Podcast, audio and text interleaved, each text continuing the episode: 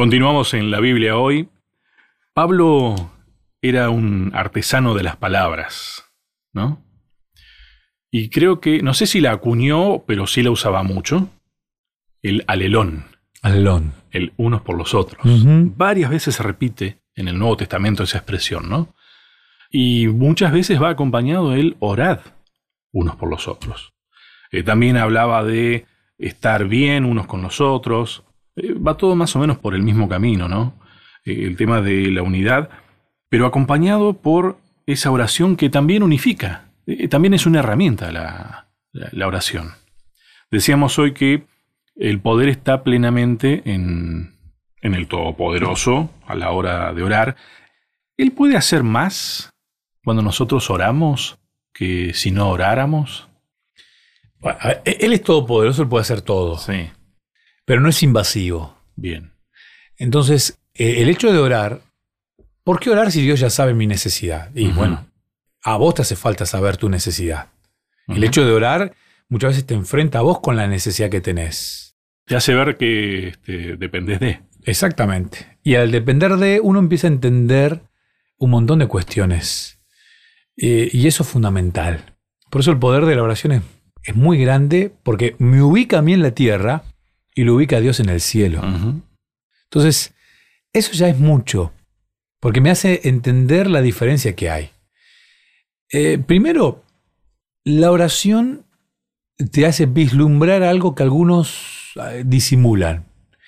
O sea, al orarle a Dios, estoy reconociendo que es Dios. Uh-huh. Al reconocer que es Dios, estoy reconociendo que lo que dice su palabra es verdadero. Por eso le estoy orando. Si no le oro... A ver, si le oro a alguien en quien no creo y no le creo, exactamente. Por favor. Entonces, al orarle a Dios, automáticamente estoy asumiendo que creo en Dios. Al asumir que creo en Dios, también estoy asumiendo que creo en que Dios es bueno y que también existe una parte mala. Uh-huh. Al entender que hay un gran conflicto uh-huh. que se desarrolla aquí en la Tierra y que yo estoy inmerso, no puedo ser ajeno a esto. Claro, alguien me decía, imagínate que estás en la mitad de un vuelo y hay un conflicto en el vuelo. No te podés bajar. No te podés bajar del avión, está volando. No hay chance. Entonces, al reconocer que existe un problemita uh-huh.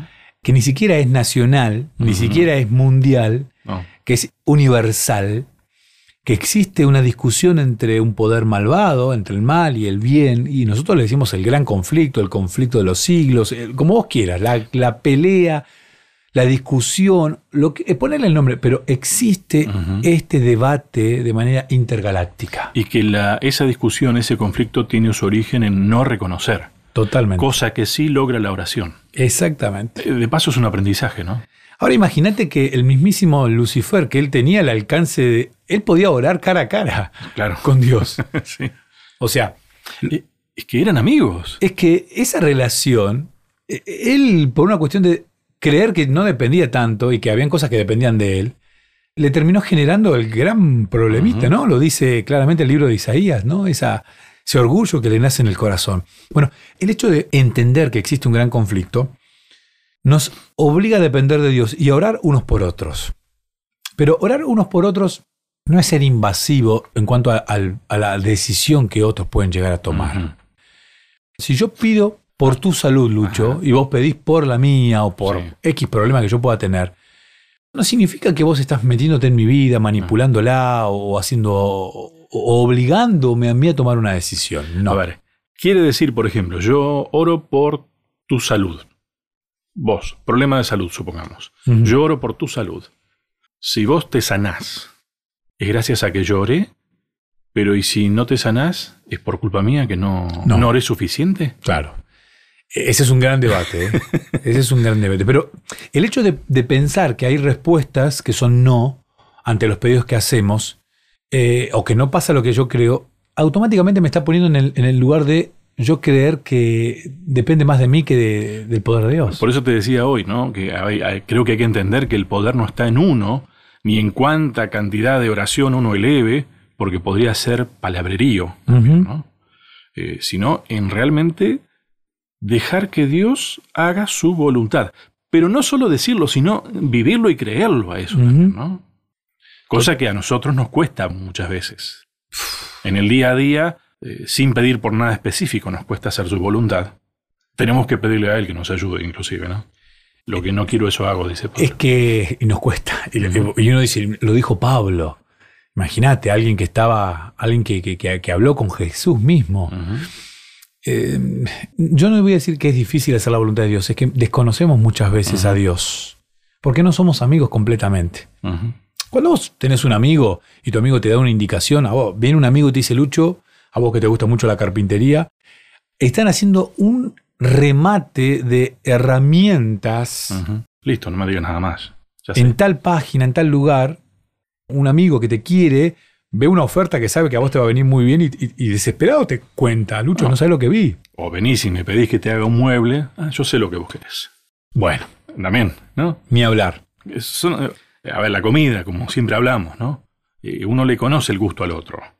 Lo mismo pasa en la oración. La oración te conecta de tal manera con Dios que vos vas encontrando oración y Biblia, te vas encontrando con un amigo y es lindo, a ver, es lindo tener, vos tenés hijas, yo tengo varón y mujer, uh-huh.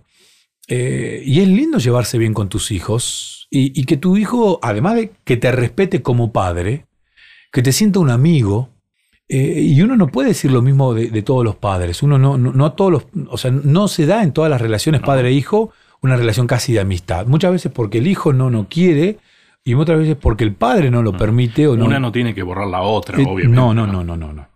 Vos podés ser jefe de alguien y ser su amigo también. Uh-huh, uh-huh. Se refuerzan, en realidad. Podés ser profesor y reforzar con el vínculo de la amistad. Uh-huh. Y qué lindo que es ser el amigo de tu profe. Uh-huh. Porque es mi profe, me enseña. Qué lindo que es ser el amigo de tu hijo y de tu padre. Qué lindo, ¿no? Porque se refuerza el vínculo. Pero tiene que ver con el conocimiento. Recién hablábamos, estamos pensando mucho esto, Sebastián, de orar por la salud del otro, por la salvación del otro, por los gustos del otro. Veo que hay mucha relación entre orar y pensar en el otro, hacer por el otro. ¿Eso es la oración intercesora? Totalmente. Y fíjate que, como dijiste vos, el apóstol Pablo remarca tantas veces el hecho de orar por los otros en este acto afectivo, uh-huh. y vos lo conocés al otro y por eso pedís por el otro. Uh-huh. Pero no estás manipulando la vida del otro, uh-huh. porque si hay algo que a Dios no le gusta, es que nunca va a forzar la conciencia. Claro.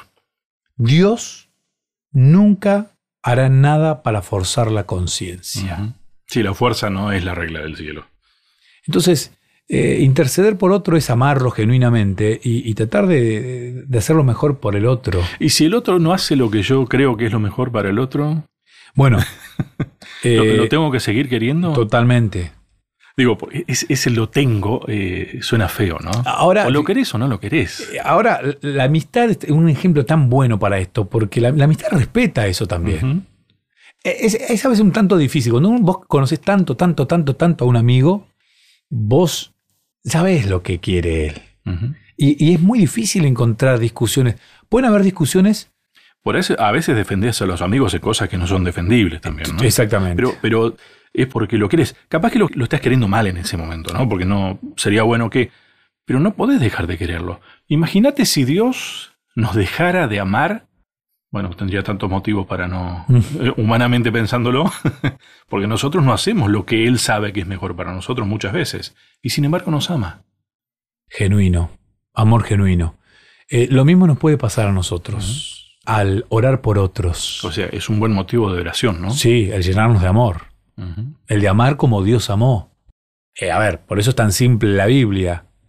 ¿Qué es lo más importante? Bueno, amar a Dios uh-huh. y amar a tu prójimo. Y a tu prójimo amalo como a vos mismo. Uh-huh. Ahí también hay un tema puntual, uh-huh. que es el amor a vos mismo, ¿no? Porque cuando tu autoestima, cuando tu proyecto de vida, cuando tu visión de la vida es un tanto negativa, uh-huh. te cuesta inclusive amar a uh-huh. Dios y al prójimo, porque ese amor que vos deberías sentir por vos mismo, un amor sano, no estoy hablando del orgullo ni de la vanagloria, ese amor sano, ahí hay un tema también. Entonces, Dios quiere que uno esté sano. Ahora fíjate que el poder de la oración es tan reparador que vos podés orar por tus amigos que sabés que están pasando por algún problema. Y la amistad es un don tan lindo que hasta vos podés visualizar un problema que tu amigo no. Claro. Bueno, Dios hace eso con nosotros. ¿No? vos te querés comprar una máquina para la carpintería y resulta que yo vi un tutorial, vi una página que hablaba que venía con ciertos defectos y yo como amigo te digo, Lucho, mirá, no te conviene, no te conviene, no te conviene. Ah, pero vos qué sabés. ¿Entendés? Y eso es una amistad genuina. Bueno, para eso el poder de la oración es fantástico. El hecho de orar por otros para visualizar el gran conflicto de los siglos es una oración muy valedera. Porque, a ver, uno no se da cuenta que estamos metidos en el gran conflicto a la hora de agarrar el control remoto del televisor. A la hora de elegir la música que uno va a escuchar. No, le estoy agarrando la música. A la hora de elegir un libro. Es esto, nada más. No, es una peli. Es para... ¿Qué va a tener esto? Y sin embargo, creo que lo dijimos, Hollywood nos ha cambiado la cabeza durante mucho tiempo. Ahora imagínate el poder de la oración cuando vos orás por las series y las películas que van a mirar tus amigos en la época de cuarentena. Tomate un ratito para orar y si les digo, yo te quiero pedir que puedas ayudar a mis amigos a elegir mejor lo que miran. Bueno, cuando nuestros chicos eran chicos, nuestros hijos eran chicos, uno decidía, che, esto te conviene mirarlo, esto no. Bueno, las computadoras, los celulares, las pantallas, porque ya no se le puede decir televisor, porque ya no es un televisor como el de... tienen lo que se llama el control parental. No, vos como papá podés elegir qué puede mirar y qué no puede mirar tu hijo. Ahora imagínate si vos pidieras a Dios por tus amigos para que ellos sean conscientes del gran conflicto y de lo que deben elegir. Desde lo que comen, desde lo que toman, desde lo que dicen, desde lo que miran, desde lo que escuchan. ¿Qué transformación habría en nuestros círculos de amigos? Y hablo de la iglesia como un círculo de amigos, y hablo de tus amigos, que inclusive no profesan una religión, pero ¿qué cambio habría en la amistad si uno tomara tiempo para orar por los amigos?